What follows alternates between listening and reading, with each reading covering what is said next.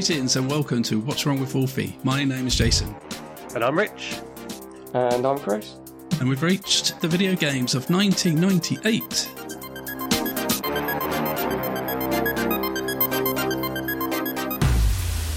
The world of video games in 1998 was an incredible time. We saw a mite of critically, critically acclaimed games release, including Spyro the Dragon, Zelda Ocarina of Time, Metal Gear Solid, Pokemon Yellow, uh, Banjo Kazooie, Castlevania, Symphony of the Night, Half Life, and signs of the Dreamcast starting to show, with Sonic Adventure 2 being released in Japan. When you include our picks, 1080 Snowboarding, Resident Evil 2, and Grim Fandango, you can see how much gaming was evolving in the late 90s. And before we jump into our picks, why don't we have a little chat about that, guys, and you know how gaming was changing at this time period? Like we were seeing, you know, we're going from like I don't know Yoshi's Island on the SNES to to Resident Evil 2 in in just a matter mm-hmm. of a couple of years, and like it, the gaming, this is probably like the start of like the gaming world becoming that little bit more adult, wasn't it? Mm. Yeah, I mean, definitely Yes. with ever since like the advent of like the PS1, I think it just it gave it gave gaming like a whole new feel and vibe, and it felt more like you felt more movie like, not in terms of like realism and visuals, but yeah, themes, tone. Yeah, that's that's funny enough. In, in my in my notes here is just like also the the addition of spoken word into a game, whereas before we just had voices was a wasn't a new thing in '98, but it was kind of new enough to make Yeah. you fully immersive rather than reading subtitles or or just not reading any at all with no dialogue in the games, just having like scene settings and stuff. But yeah, Yeah. Just, the storytelling became so much more immersive It because was of that. I think. yeah, it was really like starting to. They were really starting to aim to for video games to be more movie like, weren't they? Mm. Than what we'd seen in the past with video games, and obviously in the intro there I mentioned like Metal Gear Solid, which is the prime example of a video game trying to be a movie and and tell this extravagant story, which was something you know we we'd never really seen before in a video game, and it opened our eyes to what what you could do in a video game and the stories that you could tell. Yeah. And and it's only Mm. ever evolved from that point to where we are today. Where I mean, I know I've experienced some of the most uh, powerful and emotional stories through video game.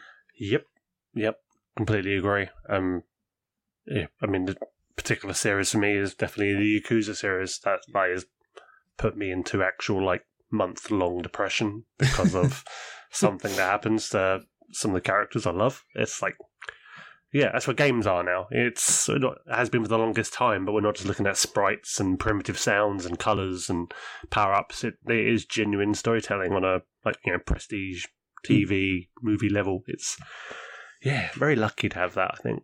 Yeah, I mean, and obviously here in 1998, we, we've still got you know, I mean, when you look at 2022 eyes and you look back, you know, it's still quite primitive 3D graphics, Hmm. and you know, even like the the spoken dialogue, it, the sound bites are still a little bit off. You know, they they still don't quite sit in Yeah. the game completely. But you know, if we didn't have this, in, if these games hadn't come out in this year, and you know, in even like Resident Evil Two, one of our picks as well, you know, what what a story that that told, and we'd never, yet again, we'd never really seen uh, zombies being Yeah, well, not properly. You know, I guess when I look back and you think about Doom and Wolfenstein and all those kind of violentish games, zombies ate my neighbours. yeah, you know, we we've seen them in the previously. We've seen like developers try to do more adult games, but never had the technology to really fulfill their ideas and Yeah.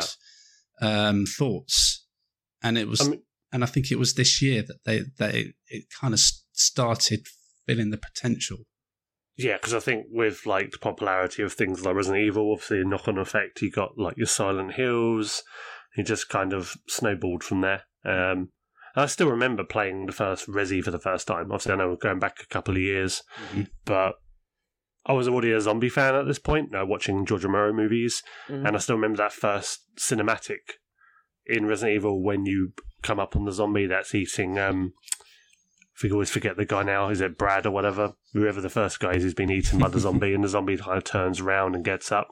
Yeah. And that feeling of actual, just pure actual dread, but in a game, not the scene of a movie, and knowing that you basically were in control of the fate of that character Mm. as you were like backing away, and that the camera angle changed and the zombie came into the shot, just was like this isn't a video game anymore, and it felt uncomfortable to play.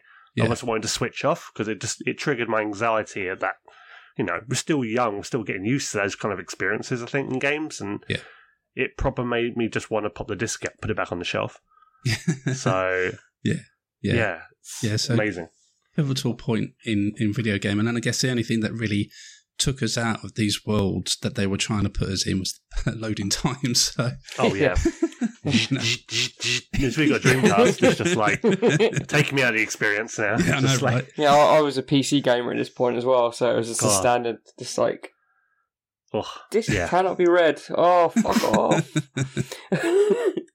I was about to forget what game it is. I'm sure there was a. I'm sure there was like a Dreamcast game. It was like a survival horror. I don't know if it was something like um, D2 or something. I can't remember. But anytime there was like a jump scare, anything would jump out. The game would just kind of start to load it in. So literally, right Oh, as you had a jump scare, the game Yeah. would. No. so it was, oh, like, it was completely. I, I appreciate it. Thank you very much. You primed I- me I for this jump that. scare. Like, yeah, when I was playing, you know, Tomb Raider and stuff like that, you know, you're approaching approaching the end of the level when you hear the, Yeah. the drive read more data. Oh. and Yeah. you're just like, what's going to happen here? Is this the boss? Is this some like? it could be incredibly reassuring. It will also fill you with immense amounts of dread. Like, oh great, now what? Or the- Frustration. or in my case, when you hear the fans kick in. like, shit's about to go down. Yeah, fucking. Uh, Awesome. Okay, then, well, let's get into our picks for 1998, and I'm going to kick off the proceedings with my pick. And for for my video game of 1998, it had to be Resident Evil 2. Going on? I arrived in town, and the whole place went Great. The radio's out. You're a cop, right? Yeah, first day on the job. Great, huh? Name's Leon Kennedy. Nice to meet you. Mine's Claire. Claire Redfield. I came to find my brother Chris.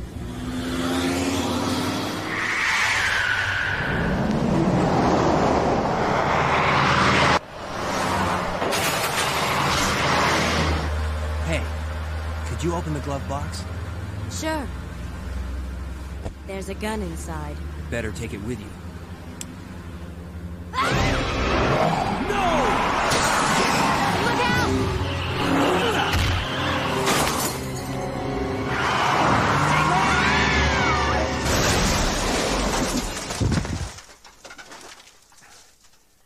You okay? Still in one piece.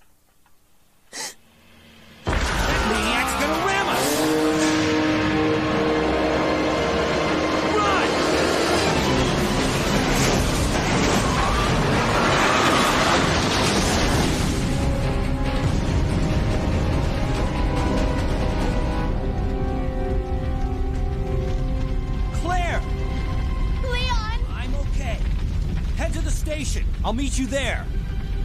Okay! So, as I've mentioned before, I was late to the PlayStation 1 as I chose the Saturn over that. So, when I finally did, I made sure to pick up Resident Evil 2 with it. Based off the high praise I had heard of the game, I was intrigued to experience the survival horrorness. And I was surprised with myself, as I've also mentioned on the podcast previously. I never really went out to seek horror, never was one for that kind of thing back then. Um, but based on everything, I- you know, the high praise and everything that the game got, I was intrigued enough to, to, to give it a go. And um, as soon as I was started playing, I was in. I was in. I couldn't stop. Um, you know, I, I loved the option to choose between characters and learning the game. I had different stories of both. was was really incredible to me. Um, I, I never really experienced that before, and obviously I chose Leon to start, and it was just just an experience that I never really forgot. Um, to experience this like dark and mucked up world. But not only was it my first experience of survival horror, but I think it must have been one of, if not my first experience of like true, real zombies in a game. And that on itself fascinated me to the point that now I, I love that kind of apocalyptic kind of zombie world, you know, like the worlds that The Walking Dead Mm. built and all that that kind of thing. I, I've when I've watched other films that kind of apocalyptic, that that don't have the zombies, they're, they're still I still find them good things to watch, but the the the, the secret ingredient for me is the zombies, and then it just takes it up to to the next level. And then when you when you add in the the exploration of the police station, and that was just great. I mean, that, I just loved that kind of game when you're you're exploring a building or or or a close environment, you know, and something that's kind of real that you don't really necessarily have an opportunity to explore in real life. You know, where where in, norm, in normal life are you going to get to explore a police station? You, you're not, are you? No. Um, so that that made it even more fascinating to me to play the game, and uh, even the sewers at the end of the game, um, I quite enjoyed exploring all that and trying to solve the puzzles. Um, the the plot of both characters were really good and tight and well written, and yes, I even liked Mister X and the tank controls. It was all it was all still an incredible package to me, and uh, like we've said, you know, the the gaming world would never be the same again. Just a just an incredible world, and like hearing that clip back just a minute ago, just kind of emphasized what we said as well at the beginning of the episode with like the the the voice acting. It really Yeah. stood out that this was kind of like the the, the one of the first points of, of video games where they were putting in proper voice acting, and you can hear how how how little wooden it is. Mm. Yeah, yeah. It still feels cheesy, but you actually put it up against Resident Evil from like two years prior. It's it is night and day Mm. Resident Evil is just like absurd. yeah, I think this is Chris's blood. It's like what? Uh, how how do you know? it's, it's like- and it's just yeah, it's still cheesy. But hearing that clip back as well, it's, it's there was nothing where I was like, oh god, oh god, yeah, burying my head in my hands, like how just OTT it is, and yeah, it's definitely things evolved around this time. yeah. But um, you know, do you, have you like? I, I believe you've played the remake of Resident Evil 2, haven't you, Rich? Yeah, completed. It's the first and well, actually, yeah, one of two Resident Evil games I've actually played and completed. Um, I did play the original 1st I think originally it was probably like a demo on a PlayStation Mag, um, and I yeah, I'm not going to make any. Not going to. There's no secret. I don't like traditional Resident Evil games because of those tank controls. I Mm-hmm. find it unplayable and clumsy. Sue me. Uh, but I really did love Resident Evil 2 at the time. As I mentioned earlier, I was a big zombie fan already at that point. I was on a, on a hearty diet of George Romero and your Italian zombie movies. Um, and although the first Resident Evil had that more kind of cliche kind of haunted house kind of vibe, even though it was zombies, Mm. what I liked about Resident Evil 2 was that it had that more contemporary in the city, yeah, larger scale vibe to it. It felt more grounded instead of just lots of little wooden, you know, hallways and corridors and Mm. you know cobwebby. You know, just it felt more haunted house. The first one. yeah, This felt more on the street. You're getting the scale of the actual epidemic and the the carnage, the burning cars. You know, you've got the zombies just kind of wandering down alleyways and on basketball courts Mm. coming in through the, the gun shop window. It just felt big and more exciting and more scary. Um, and for that, I loved it. I never played a great deal of it. Again, I've never. It's not just I don't really like the Resident Evil games with the classic controls, but I because of that, I never really get very far into them. Yeah. I I mean, it doesn't gel with me in terms of my ability. yeah. I just. But Just a bit slow, isn't it? Hard to Yeah. react to certain things on the screen, and then you, Yeah, you're I mean, that- and that's it. yeah, I mean that's why I absolutely ate up. I won't go on about the remake because that's not from 1998, but that's why I love that over the shoulder third Yeah. person. Yeah. It it charts all the events of the original game, but it gives it to me in a in a form that I can consume. But Hmm. It's not taking anything away from the original. Even though I never really cared for the series, I always been excited just at its existence. I love that it brought like zombie zombies to the mainstream in gaming form. Mm. Um, I even remember their the Japanese TV commercial for Resident Evil Two, like the game, um, was actually directed by George Romero. Oh, that's such a Um, nice touch. Capcom, yeah, Capcom actually threw some money at him, and uh, it's crazy. It's just like it was like literally like ninety second TV spot. Some Japanese actors dressed up in proper, you know, Claire and Leon cosplay, but George Romero was behind the camera. It's just mad, absolutely mad. And I I always remember seeing that in the gaming mag, just being excited, thinking, "Oh, we're going to show it on TV over here," but Yeah. of course not. But Uh, I wish we were a video podcast sometimes, just so I could play that one instead. But I just think a, a Yeah. jumble of Japanese Japanese talking on the podcast probably not going to really going to work too well. yeah, yeah. What about yourself, But- Chris? Have you ever had an experience of a Resident Evil 2 or a Resident Evil game in general? Um, not really. Um, I just it was one it was one of the things I just wasn't really interested in when I first sort of gaming in the mid late nineties. I played them at friends' houses, but I never sought it out myself because I think I was still finding my my horror feet, as it were, at that point. Yeah.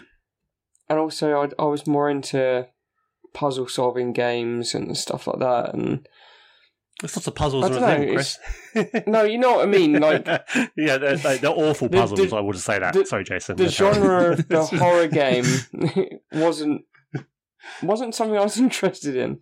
Yeah. I don't know why. I've played it obviously Resident Evil around my friends, but never deliberately went out to buy a copy and play it and see what it was like. Just wasn't interested in it at the time. Mm. And even now, I I don't think I've played anything remotely like Resident, more Resident Evil related anyway. Mm. Ever. Obviously, Yeah. played The Last of Us, the first Last of Us, but Yeah. that's been about it, really. To be honest, with that kind of survival game, and it's Naughty Dog pulled off a lightning in a bottle moment with The Last of Us, and I really enjoyed it. The whole walking around, gathering scraps to build stuff and survive. I loved it, and I've been thinking actually for the past couple of years actually to go out and actually play a Resident Evil remastered, but as yet hasn't. Honestly, yeah, do two, you'll love it, and then three's nice because it is more like a Tomb Raider game. It's just like an action, Mm. boom, boom, boom. You just it, the pace of it's really nice. So if you're not necessarily a survival horror fanatic, it's a nice don't. I don't mind in. them.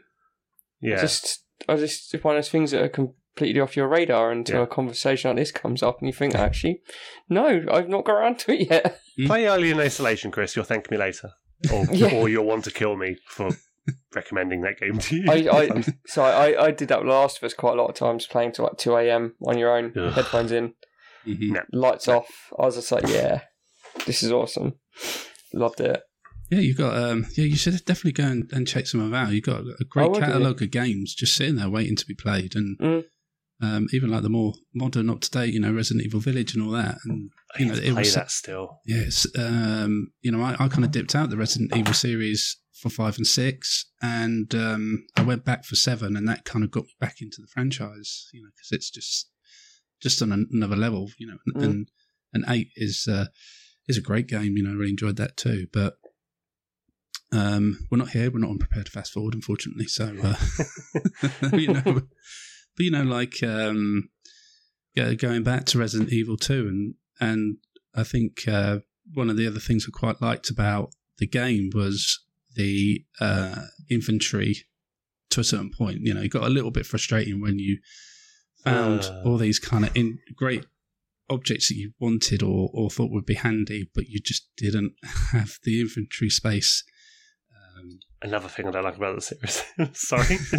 oh no, I've got all these green herbs and red herbs, and I need room for this key or this clip. It's like for, for fuck's sake. Just, Because it you, was- I know you find those boxes around you. You can store stuff, say, which is nice. But yeah, it's nice to have those, but you're like you're constantly going backwards and forwards, aren't you? And then me being me, and like I'm putting the wrong key in the Yeah. storage box, and then going back, and then oh, it's a wrong bloody Yeah. key, and then I have to go back and get the right key, and this, that, and the other. But you know, and even even the puzzles of the game were quite interested to try and solve, even though you know I'm not the greatest puzzle solver, if you like. Um, yeah, when we come to I'm talk about Chris's pick, um, that's going to become quite evident.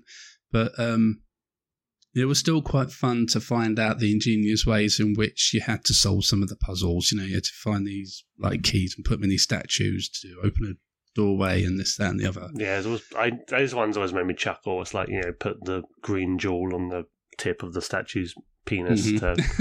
to raise the staircase. Like, okay, who thought this through? Like, Yeah. whoever was the architect of this building is insane. So yeah. it's like this will do. It's like why? it's like it's yeah, it's strange, but But you know, and digress. and um, I even mentioned him a little bit in my intro, and you know, with that kind of marchy kind of I don't know what kind of music accompanies Mister X when he's starting to chase you around the police Yeah. station. But Yeah. um, it, it's fun for a little bit, but then after a while, it does get quite annoying and frustrating because you just want him to sod off because you just They want to stay- concent- yeah, they concentrate stay on what true you're to that in the remake. They stay true to that. You Yeah. absolute dickhead. Seriously, it's like go away.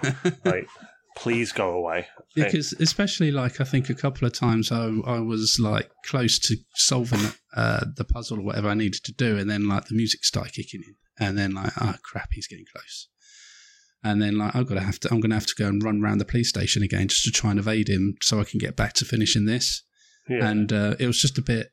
I guess it, it kind of like took you out, didn't it? It kind of just yeah. put put you off playing the game a little bit, I guess, because it was taking you away from what you was really trying to trying to trying to do. And um, yeah, it- Agreed. yeah, still love him though. Great outfit. Especially when like, you're someone like me as well. I've got a terrible sense of direction in games. So if I'm making Yeah. progress somewhere, then I have to double back and run because he's coming after me. I Yes. then have to think, right, where the hell was I 25 seconds ago? yeah, Where the hell am was I now? Yeah, Mhm. and I can't read this map because I'm an idiot. And yeah, he's like, "Oh, thanks for that, mate. I was doing all right." And yeah, did you um did you ever like try to run away from him and then open a door and then walk into like a couple of zombies? You're like, Um, oh, fucking! Now I've got to deal with these guys within running behind me. I think I had that thankfully, so that's good. Oh, okay. So, That's just me then being lazy and not getting rid of them when I probably Yeah. should have. Okay, well, um, yeah, that's my that's my pick of uh, 1998. Let's move on to um, Chris's. Which um, And video my game? pick. Yeah, what was your pick, mate? And yeah, as I was a PC gamer more than anything in '98, I think it's a game that's actually found a lot more love recently, called Grim Fandango. I was once a reaper like yourself, Manuel. But I uncovered a web of corruption in our beloved Department of Death. Hector, no! It Looks like I've got one of your boys down here in the morgue. Tell me, Manny, would I have had a chance? You gotta watch your step around here, stranger. Rubacava ain't the quaint little port town she used to be. I've got to get back to the city where the action is. Manuel, are you in love with her? Love? Love is for the living, Sal. I'm only after her for one reason. She's my ticket out of here. Now, it's a weird one. I remember getting the demo disc for this in, I think, PC Gamer, and I was just like, what is this? This looks quite cool. Stylized, you know, skeleton people, and this is awesome. And I fired the demo up, and I was just like, this is amazing. The music, the atmosphere, the, the voice acting is just bang on accurately. You're there, and it's just so irreverent, it hurts sometimes. um, but it's basically your bog standard PC adventure game with skeletons. um, again, like we said earlier, it's extremely cinematic from like its first scene. You're hit with this like film noir vibe. So it's just, it's just making me laugh just talking about it. And this is where good games and good films and stuff, this is where they give you a long lasting impression for the rest of your life because it just stays with you. basically, you play a character called Manny Calavera, uh, who is a Grim Reaper. However, he uh, works for a Department of Death selling afterlife travel packages to dead people. Nice. And he wears a cloak and a stil- and stilts while selling.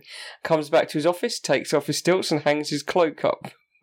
it's just like he turns from the Grim Reaper within seconds to just a normal guy with a suit doing a day job. And never since Beetlejuice have I understood the land of the dead more than playing this game. It speaks on that that very like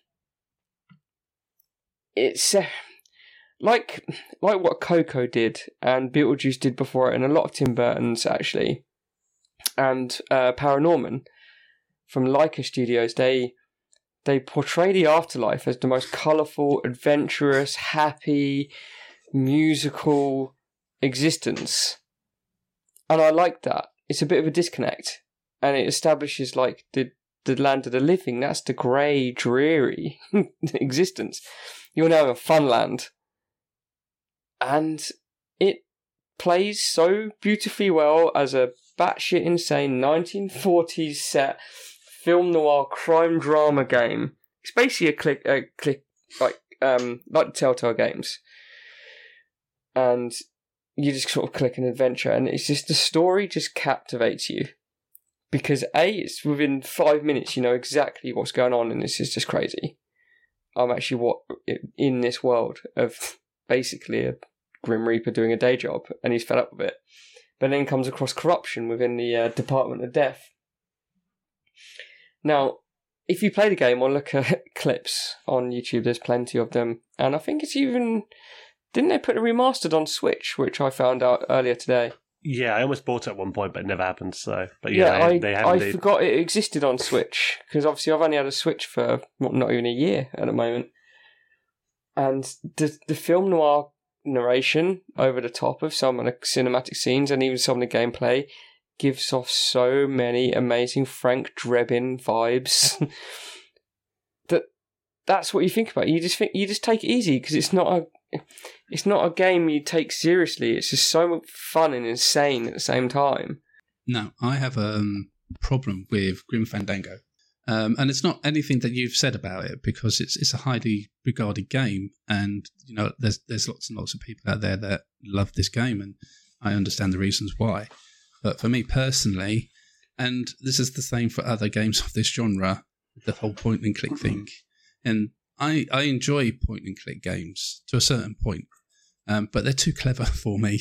Um, yeah, I I I am not. Um, I don't know. I, I don't. I don't obviously have the brain for these kind of puzzles that they put into point and click games.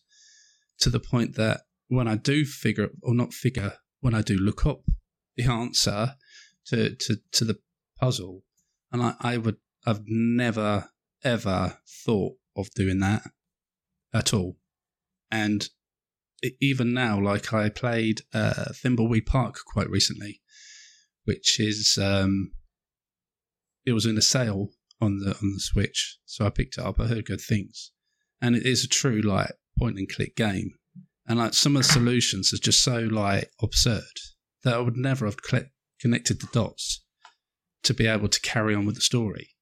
And I think, and that obviously boils back from from these kind of days with these kind of point and click games. So yeah, I'm just not clever enough for them. no, if I remember rightly, the original was uh, Tank Controls. It's the remastered that is the point and click version. If I remember rightly. I can't remember. I, I, I remember. So I remember being able to sort of walk around the the world and stuff, and but it's been Um, many years since I played it. I haven't played it in twenty years easily, maybe more. I kind of remember playing it once, and I think I got out of the building that you start in, and you got Mm. onto the street. And that was it. I couldn't, I couldn't figure it out anymore from that Mm. point. I'm like, do you know what? This is a, this this is obviously a game that I'm not ready for right now. So I'm just gonna put it down and walk away, and maybe come back to it another time. But Yeah, it was just really weird because to this date, it is the only game of its kind I think I've played. Like, I don't know if I know I've completed it. I'm talking maybe ninety nine. I had the full game. Um, yeah, so uh, over twenty years ago. Yeah, I mean, I I, I played Monkey Island, uh, one of them anyway, because like you say, at this time, as you, as yourself, Chris, I, I was getting into PC games as well. You know, this year as well, I was playing Half Life on the PC Mm. and and getting into games on on on there as well. And I, I, I dabbled in Monkey Island as well with the same kind of. I, I kind of got more into Monkey Island than I did with Grim Fandango. Mm, not sure why. Maybe I just resonated with that that storyline and that uh, place more than I did with, with with the characters in that game. I don't know, but I still got to that point where I'm like, can't figure this out anymore. It's just I can't figure out why I need to take this banana and put it in this hole to get this item to take, and you know what I mean, get this fish to But, s- fi- uh, yeah. to feed it to this seal who who will then do this, so then I can get to that point and. Yeah, I That's mean, what attracted me more to this was just the sheer irreverent subject matter, not Hmm. subject matter, uh, idea behind it, where you can t- you can have any film noir game. Yeah. you can have any, you know, detective oriented game, whether it be dressed as Batman or an actual film noir game or something like that. But I think what attracted me was the whole like Land of the Dead kind of thing. And I remember seeing it in PC Gamer going, that looks quite cool. And then I saw the trailer and then the demo disc, and I was like, I think it was more of the structure of the game, the way it was made and presented, and and the cinematics are amazing. They're colourful. They're they're almost lit like proper film pieces. That's what I said in the opening, where this we're on the cusp of now games becoming small cinematic pieces. I don't know what attracted me to it. I think it was just that that brand of humor was mine, my favorite brand of humor at that time. yeah, Yeah. and you you You kind of know, uh, the the, the right uh, uh, Timothy Schafer. He, you know, he's he's a, a legend in the gaming Mm. world, and he, yeah. he's kind of had his fingers in lots of other similar kind of games, working Mm. for LucasArts, and now he works for like Double Fine, where he's uh, he created Psychonauts and Psychonauts Two, which are uh, two really good, exceptional games. So I've not played two that much, but I played one last year, I think, and for the first time, and it really like blew me away with the ideas that they that they'd put into their game. But- Yeah. Mm. He did the Huh? same with uh, Brutal Legend as well until it became a RTS and it put me off. So, but yeah, yeah, the first I half of the didn't know game he had, fantastic. I didn't know he was part of Brutal Legend either. Yeah, he was like the actual. Yeah, he was like the man behind it. So And again, yeah, a game that I only played the demo version of yeah, you played the, you played the good part, and then it became RTS. because I remember, I actually I remember, digress. as my brain's like a hard drive, as you people unfortunately found out. I remember actually you, you and me, Rich, talking about that game where everyone Yeah. was massive Jack Black fans at that point, early two thousands. And like, what is this? Jack Black's voicing a game, and it's got music featured from all these different Oh, amazing artists. And it was just like, what the hell is this?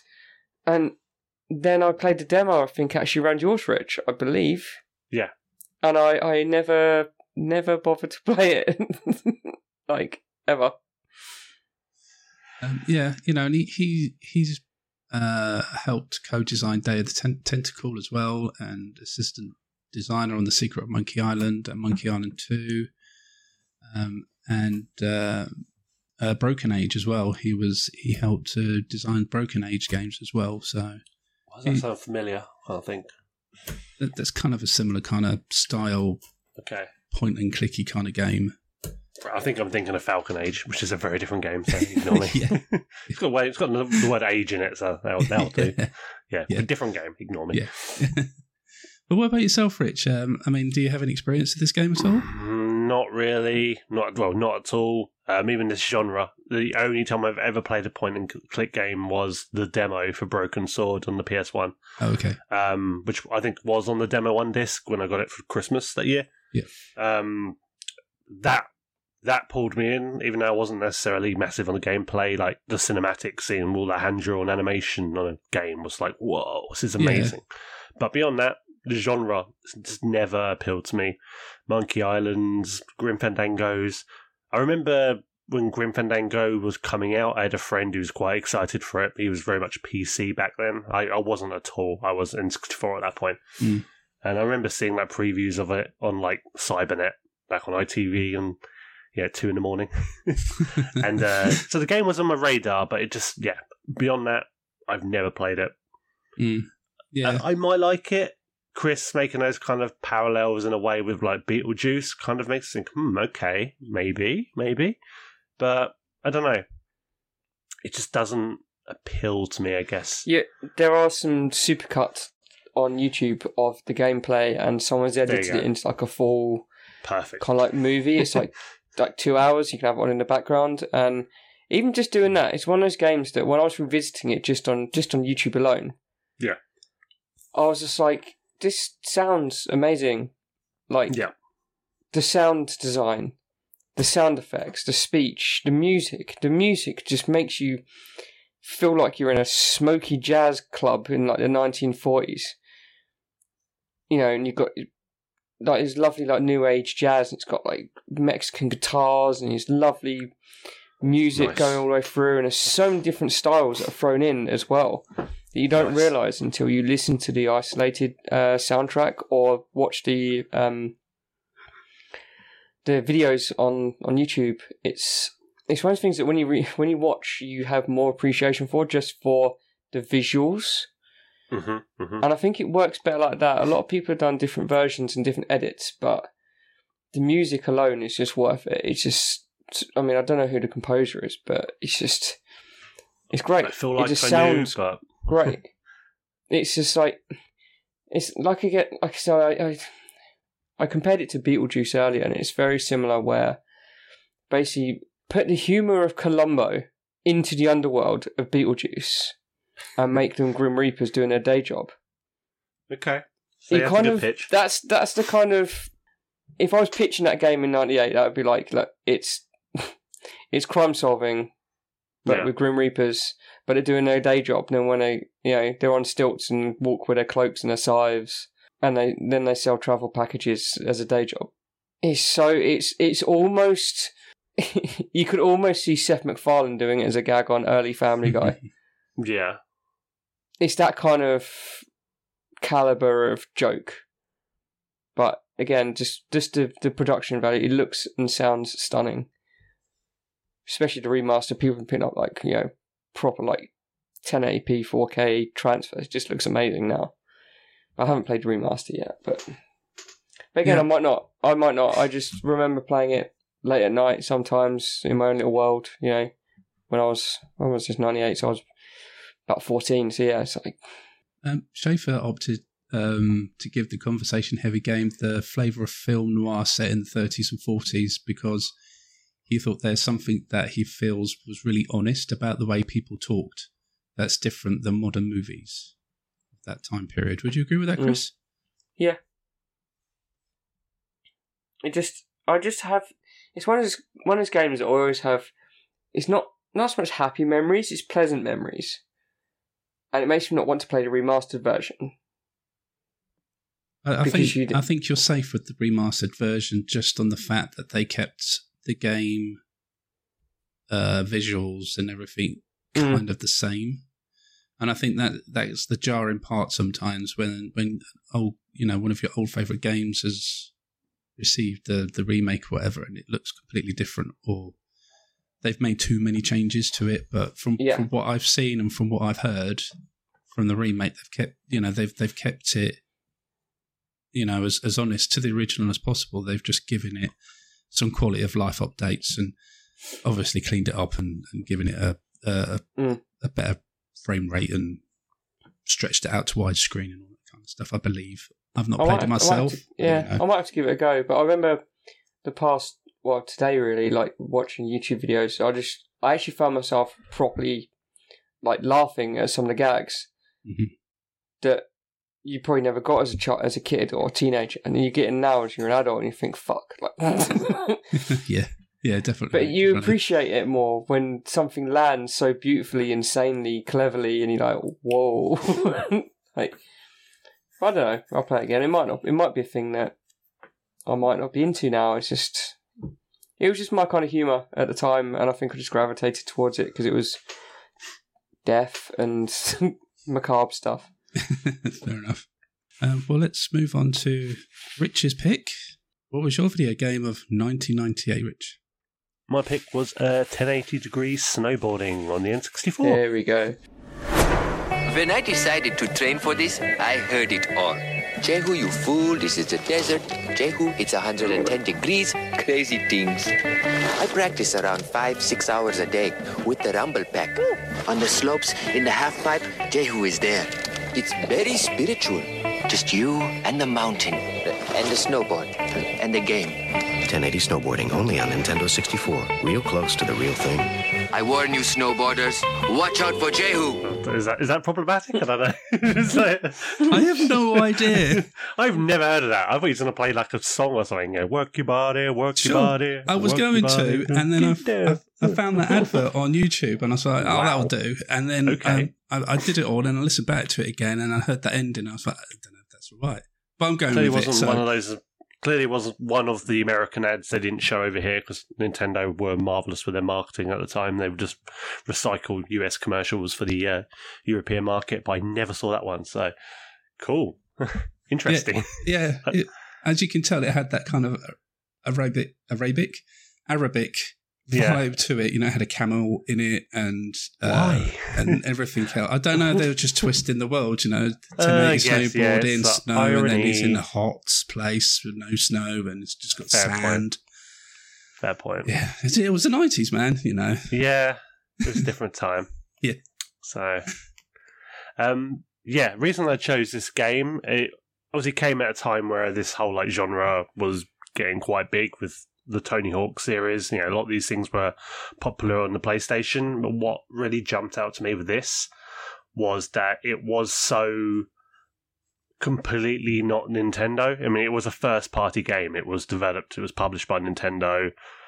Shigeru Miyamoto was, the, you know, at the helm of this game. Ran on the Mario 64 engine. Uh, Was he?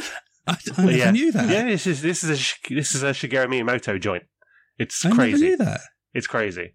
And the composer of Mario Kart did the soundtrack for it. Um, and it was programmed by two British guys. That was it, two guys. Um, I never and knew it's that. just yeah, Yeah. yeah, I know. Even That- when it came kind out, I of- remember. that kind of blew me away because I don't know. Like I'm, I'm never really into the. I'm, I never really, really got into the, the these kind of games, and Yeah, I, I, never that. really paid that much attention to it because of that, and I never really realised that it was that involved with Nintendo and like Yeah, Miyamoto and all that kind of stuff. It's really cool. yeah, yeah. This was um, Shigsy did it. So, uh, and it's, you, you can see it. It's got that real just mark of quality to it. It it yeah, it's it is a it's a first first party N64 game. It it always they have that extra level of quality. Um, what really stood out to me with this one is that kind of what I said earlier. It it wasn't your typical Nintendo game. It wasn't you know.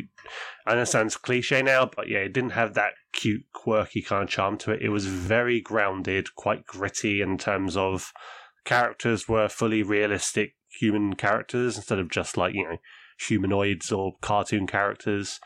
It had real life like branding in it. You had like Lamar snowboards, Tommy Hilfiger. It felt like a PlayStation game that was actually on Mm. N64 that was published by Nintendo yeah. because at the time as well, I think there was a part of me, and it sounds quite lame, but I gave up my PlayStation to get an N64, and one of the things I missed was that vibe you got from PlayStation, whether it's Wipeout, whether it's, um, well, that's probably the best example is Wipeout. I mean, even other series similar to this, things like your Cool Borders, they never nailed it like this game does. It there's just something genuinely cool about it. Visually, it looks realistic, and it feels realistic. The soundtrack's just really goddamn cool.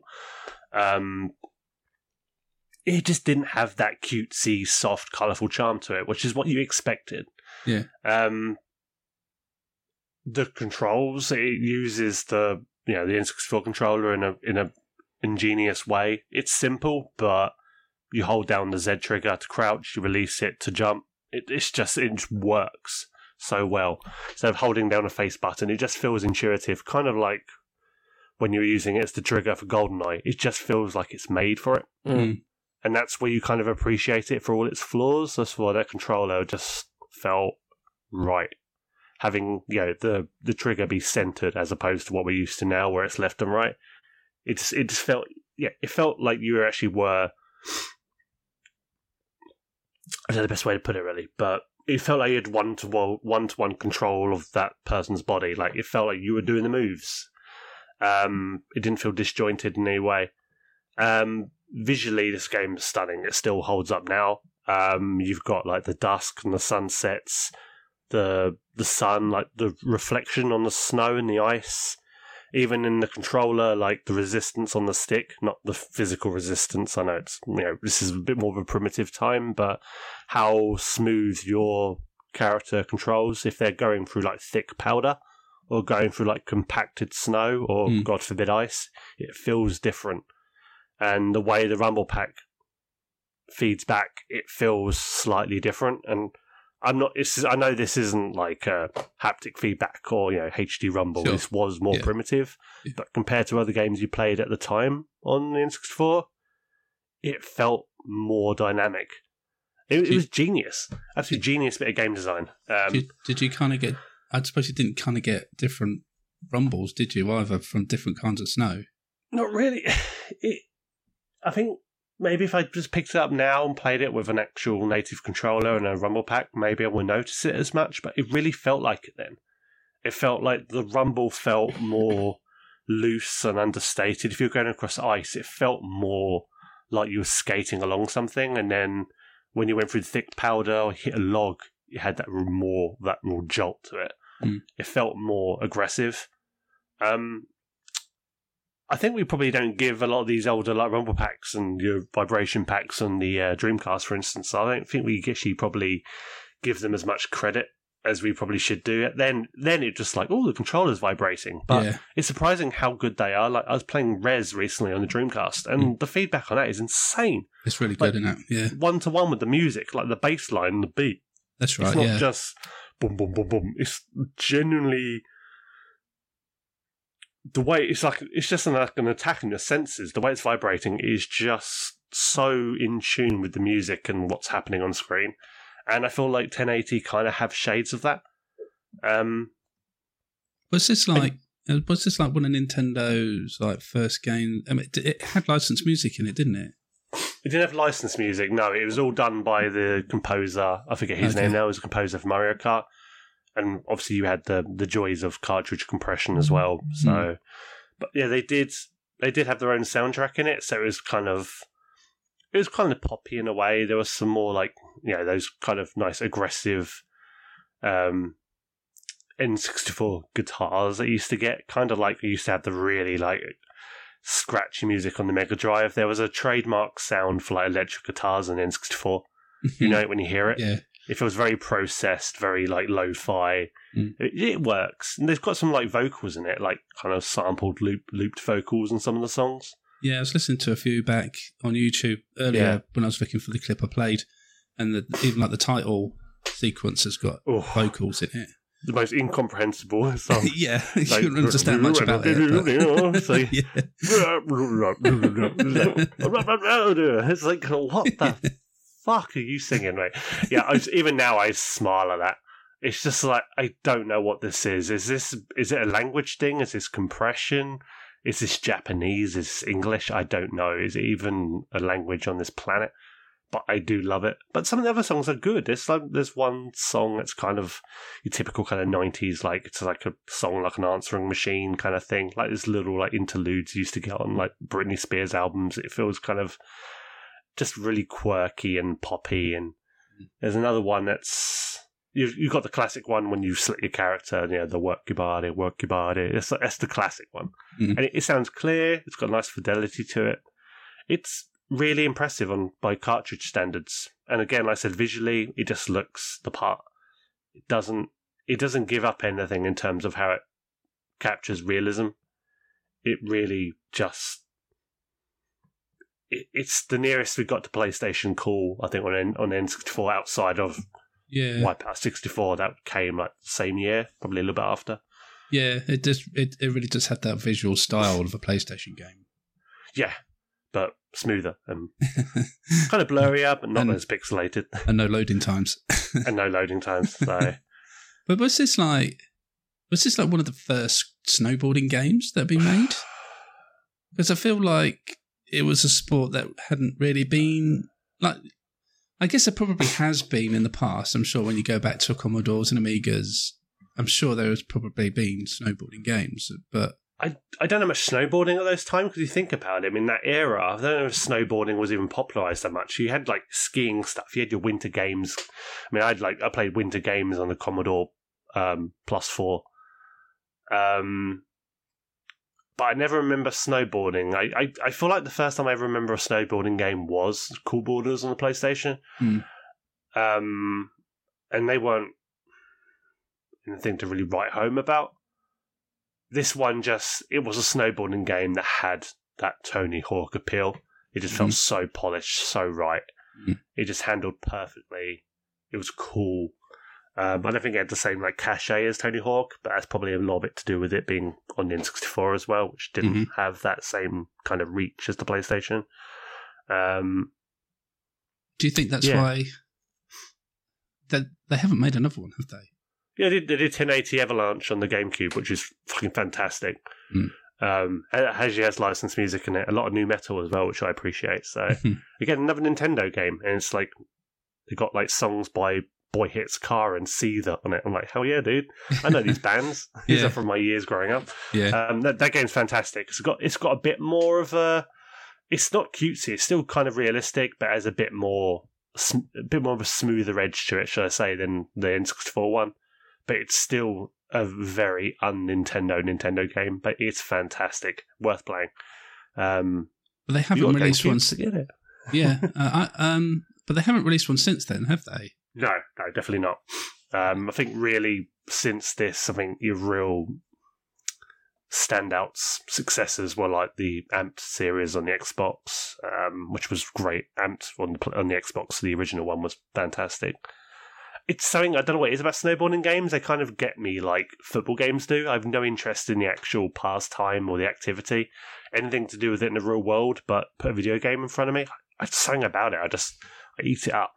I know what I you don't mean. know what it is. I know what you mean. I've, I mean, I don't have much interest in like golf or tennis, but then Yeah, uh, give me a golf game or a tennis game, and I'm, Yeah. I'm quite interested in, and I quite enjoy Yeah, playing I it. know exactly what you guys mean with that. It's super weird. Yeah. I don't even. is. Is it because I know I'm never going to do it, so I feel like I'm getting it out of my system? Like But, I'm uh, cool on the slopes. yeah. yeah, but isn't that what all Yeah. gaming's about? We know we're not going to live through a zombie apocalypse, but mm, we don't know. well, I- it's like, it's I hope going we do, it's going 'cause now. It's what Uh, we look, deserve. Any, but anything's anything's game these days, isn't it? Anything's game. So Yeah. who knows? But I mean, like, I guess the only sport if someone tried to get me to play a cricket game, I think even that I'll draw the line on that one. Sorry. Oh yeah, it's boring. Can't- Sorry. yeah. Know what's going on there? No. So Um, uh, Chris, I assume you, you haven't had much experience with with 1080. Uh, yeah, I think I brought it up on one of the other recordings. I think you used to play quite a lot. Me and my brother had it on the N64. Still got it actually. I think in the loft somewhere.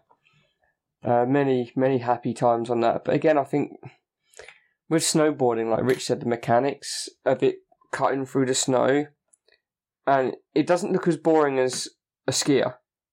hmm.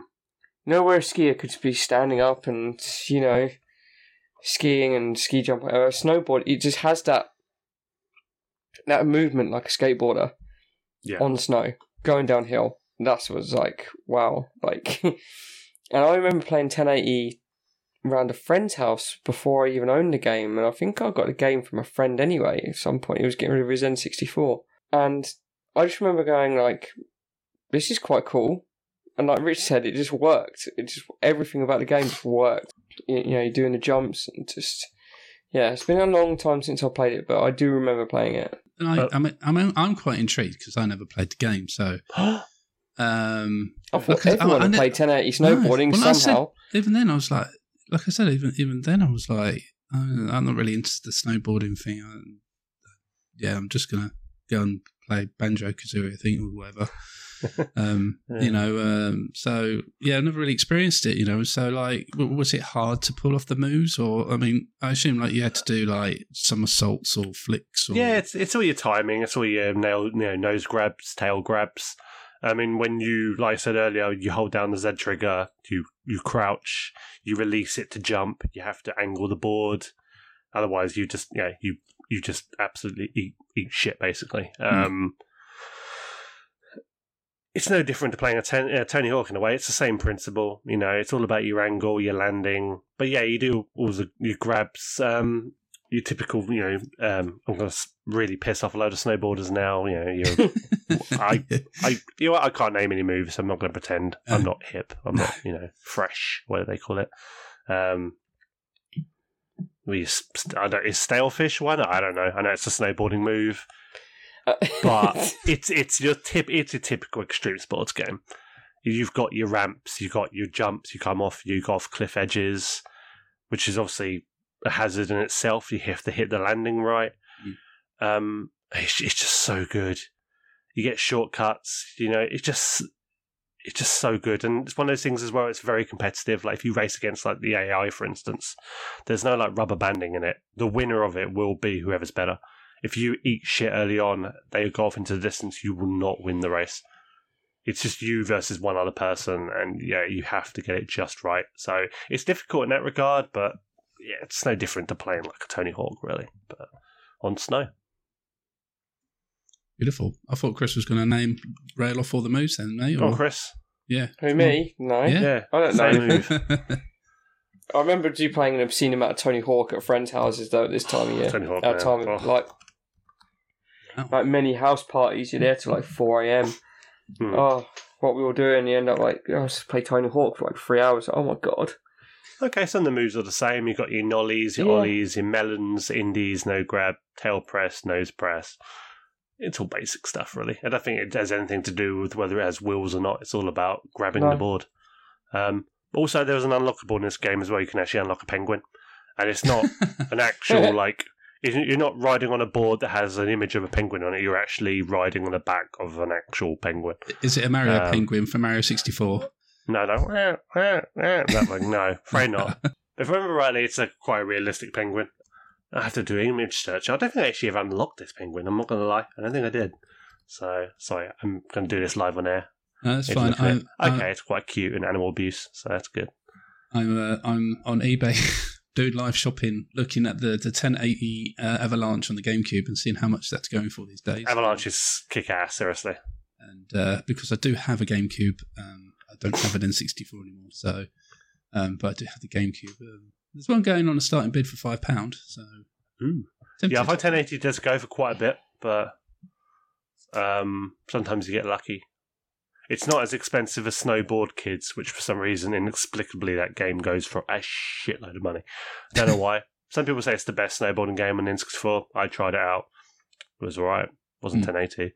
no. Um, also, this game, uh, for the last thing I'll say about this game, is home to like the maybe until Kazuma Kiryu in Yakuza, it's home to like the coolest video game character ever with uh, Kensuke Kimachi, who's just this really badass looking Japanese dude with bleached blonde hair, nice red and white Tommy Hilfiger jacket, black beanie. Coolest dude ever. When I saw him for the first time, like N64 Max, I was like, "You're cool. I want to be like you one day." Love that dude. He's so badass. You see him in like the character's select screen. You highlight him. He's like, "Yo!" He just sits there like, "Yeah." Still a badass. I love him. Every time I see the screenshot, if ever I play that game, I'll always play as him. I won't play as hmm um, Brad Winterborn or whatever his name is, or any of the other characters. They're kind of lame. I know you mean. It's So like he's, used he's my main. It's like Axel in Crazy Taxi. I don't play as BD Joe. Piss off. Yeah. Like yeah, like, Axel. like when I used to play Micro Machines, so I was always Spider. exactly. It Yeah. was cool, man. It was cool. It was the Fonz, you know. Exactly. exactly. But, Yeah. You sold you sold me, Rich. I feel bad for ignoring this game now. It's and, brilliant. And I uh, get it. I, I do. I feel bad that I've. I, I feel shamed. You've shamed me on the podcast that I have not played the game and I need to rectify it. It's still I was still a very looker shocked as when well. you said you hadn't. Sorry, Chris. I was very shocked when you just said you hadn't played 1080. No, I was under the impression that a lot of people had at No. least played it for an hour or two. It it just wasn't my thing then, and I was more into pl- uh, platforming and uh, 3D exploration games, you know, like Mario 64, Banjo. And I started Yeah, doing a lot of PC games. I was playing Half Life and uh, get, getting into Quake 2 and those kind of games on, on the PC. And it, it, I just looked at 1080 and I was, it's not my game. So I just Mm. ignored it. And I've never really paid much attention to it since, to be It's honest. And I, It's and I literally one just of the best games. and I just never knew it was so involved in the Nintendo heritage, I guess. Or and yeah, I just I'm, I'm shamed. I'm sitting in the corner with my little. It's, it's, it's, it's similar to me as well. Like some, a lot of the games that I have played that I have become a fan of, I never chose to look for. Yeah. They're always through friends or family. So, have you played this? Have you played that? Yeah. Oh, I've got my Game Boy down. How you play this? You know, chuck this cartridge and see what you think. And next thing you know, like, oh, I really, I really like this. And like even at that at that time, you know, I, I was just starting to earn a wage in '98. You know, I'd, I'd left college by this time, so I had a, I had a job uh, in the local res- uh, pub restaurant. So I was earning money. I was earning wage, but you know, there was there's only so as far as it would stretch, and unfortunately, it didn't stretch enough for 1080 Snow. yeah, we'll leave, we'll leave it at that. But yeah, I I I, if, I might put a cheeky bid on that one on eBay and um, get some snowboarding action into my life, and maybe uh, I'll be, I'll realise what I've been missing out on all these years. But remember as well, it's coming to the uh, um, Is it coming to the Switch, Switch Online. Yeah, it's like next Oh, it month, is? I think. Yeah, and I, I Oh, get it. It's not a native, but it more or less is. It's not like it's a remaster. I've got my Um, N64 controller downstairs for the Switch, so I think it comes in the first round of games on Switch Online, so I will definitely be playing it again. You know, a bit more polished than uh, playing on that janky old controller. So yeah. yeah. In fact, I Oh. might have to raid my N64 games. 'cause I'm pretty sure I've got games up there, probably 1080 that I forgot I even own. hmm Are they Would still sitting me. in your loft, Chris? Yeah, Oh, you need to get them out of that blooming loft, mate. They're all going to get damp. I, I have my N64. No, they're all properly wrapped up in various Mm. layers of damp proof stuff. hmm And again, I've got my 64, my GoldenEye tie in 64, and then in a couple of old like ice cream tubs, hmm I've got must have at least 15 games up there. Okay. And I'm pretty sure 1080's got to be one of them. I don't know how I came across it, but I'll have to have a look. Yeah, because I, I got a friend and he, he used to be really into the video games and he's still got a lot of the old stuff like Mega Drive, Mega CD. He's got a Jaguar um, and all that, and he had he he had it all in the loft, but he got them down once and we looked through them and like they'd started to like the the instruction books and some of the cardboard and all that were were curling and like you could see like Oh, where no. it started getting a little damp Oh. to it and stuff. And I was like, dude, you know. I have to go up in the This loft is- now, this is Jason. You not put a good, fear man. into me now. yeah, no, it's not good at all. But yeah, 1080 snowboarding, lovely. Well, what a what a lovely bunch of games that we chose for 1998. And like I said uh, at the beginning, you know, and it was quite a tough choice considering the amount of great games that um that got released in 1998. So Hmm. uh, yeah, it's ridiculous. It was, it was it was far from a lean year.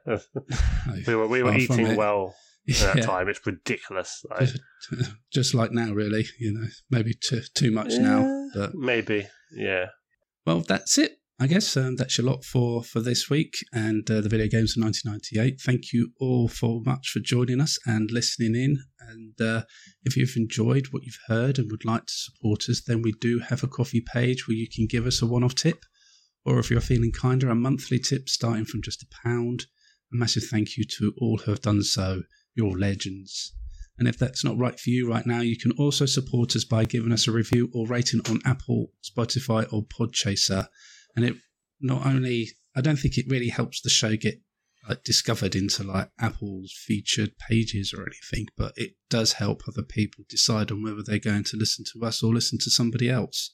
So, um, I mean, we do have one lovely written review on on the Apple podcast right now, but it would be lovely just to um, just to see a couple more uh, pop up on there, just, just for that reason. Well, it's always it's always nice to hear that we're doing well. If if, if you could spare a couple of minutes to do that, we would really really appreciate it. You can find the links. I put all the links to the to our Apple page and our Spotify page and everything like that in the show description. So uh, go and have a look and click on those links, uh, and that's the easiest way you can do that. Or you can go and check out our website where you can find the links for that and a lot more uh, including our Ko-fi page. Our entire cat- back catalogue of episodes are on there. And some written articles written by my fair self are still on there to be read, uh, including the latest one that I put on there a week or so ago on my favourite indies that I played at EGX. I, I should I should probably write something. I will do that. I promise. Yes. Yeah, yeah, me, me too. I keep meaning to, and it's, the weeks keep flying by. Yeah, yeah, I know. It's uh, it's easily done, isn't it? But uh, yeah, you can find all that at wolfiepod.com. Next time, next time, uh, been looking forward to this one. We have something very special to celebrate uh, the spooky season and our Halloween special. So uh, I'll, I won't say any more than that. And uh, but please look out for that in a couple of weeks' time, chaps. It's time to say goodbye. Goodbye. Goodbye. My name has been Jason. Dom, it's over to you. Well, that's it for another episode of What's Wrong with Wolfie. The boys are off now to hit the roulette table with Patricia Routledge. See you later.